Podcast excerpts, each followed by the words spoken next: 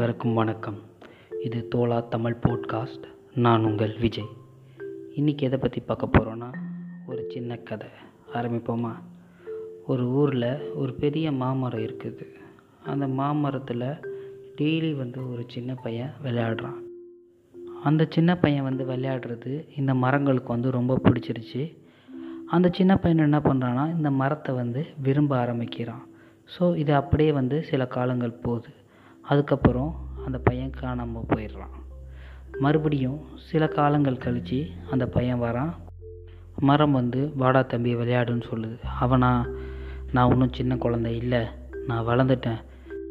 இனிமேல் என்னால் விளையாட வர முடியாதுன்னு சொல்கிறான் மரமும் சோகமாயிடுச்சு. அவன் என்ன பண்ணுறான்னா எனக்கு வந்து ஒரு பொம்மை வேணும். அதுக்கு எனக்கு காசு வேணும். உன்னால் உதவ முடியுமான்னு கேட்குறான் மரமா தம்பி என்கிட்ட காசு இல்லைப்பா. வேணும்னா என்னோடய மாம்பழத்தை பறித்து அதை விற்று அதில் வர காசை வச்சு நீ பொம்மை வாங்கிக்கோன்னு சொல்லுது. இவன் என்ன பண்ணான்னா ஏரி மரத்துலேருந்து பழத்தெல்லாம் பிரிச்சுட்டு அதோட போகிறவன் தான். கொஞ்சம் காலம் ஆகுது ஆள் வரலை. அதுக்கப்புறம் சில வருடங்கள் கழித்து வரான். வந்தவன் பார்த்தா சின்ன பையனாக இருந்தவன் இப்போ என்ன ஆகிட்டான்னா ஒரு மனுஷன் மாரி ஆகிட்டான் ஸோ வரான் மரமும் வா வந்து விளையாடி என் கூடன்னு சொல்லுது. இவனா எனக்கு விளையாடலாம் நேரம் இல்லை. நான் என் குடும்பத்துக்காக வேலை செய்யணும் எனக்கு வீடு கட்டணும் அதுக்கு உன்னால் உதவி பண்ண முடியுமான்னு கேட்குறான் மரம் யோசித்து என்னால் உதவிலாம் பண்ண முடியாதுப்பா. வேணும்னா என் கிளையில வெட்டி உனக்கு வீடு கட்டிக்கோன்னு சொல்லுது. இவன் என்ன பண்ணனா கிளையை வெட்டிட்டு போகிறான் மறுபடியும் ஆளை காணோம். மரமும் அவன் சந்தோஷமாக இருக்கான்னு நினச்சி மரமும் மகிழ்ச்சியாக காலத்தை ஓட்டுது. இப்படியே போயிட்டே இருக்குது. சில வருஷங்கள் கழித்து அவன் வரான். வந்தவன் என்ன பண்ணுறான்னா எனக்கு ரொம்ப வயசாகிடுச்சின்னு சொல்கிறான் மரம் பரவாயில்லன்னு சொல்லுது. உனக்கு இப்போ என்னப்பா வேணும்னு கேட்குது இவன் என்ன சொல்கிறான்னா எனக்கு வந்து ஓய்வு எடுக்க ஒரு படகு வேணும் சொல்கிறான் மரமும் படகு தானப்பா வேணும். என்னோடய பாதியை வெட்டி நீ படகு செஞ்சுக்கோன்னு சொல்லுது.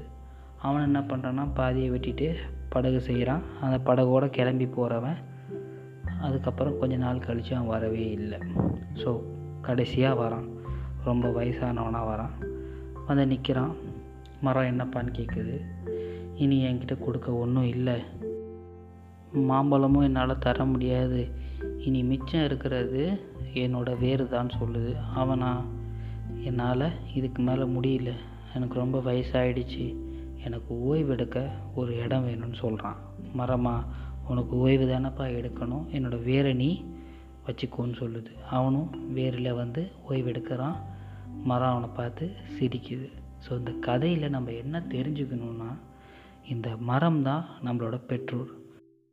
நம்ம சின்ன வயசில் அவங்க கூட தான் சந்தோஷமாக விளையாடுறோம்.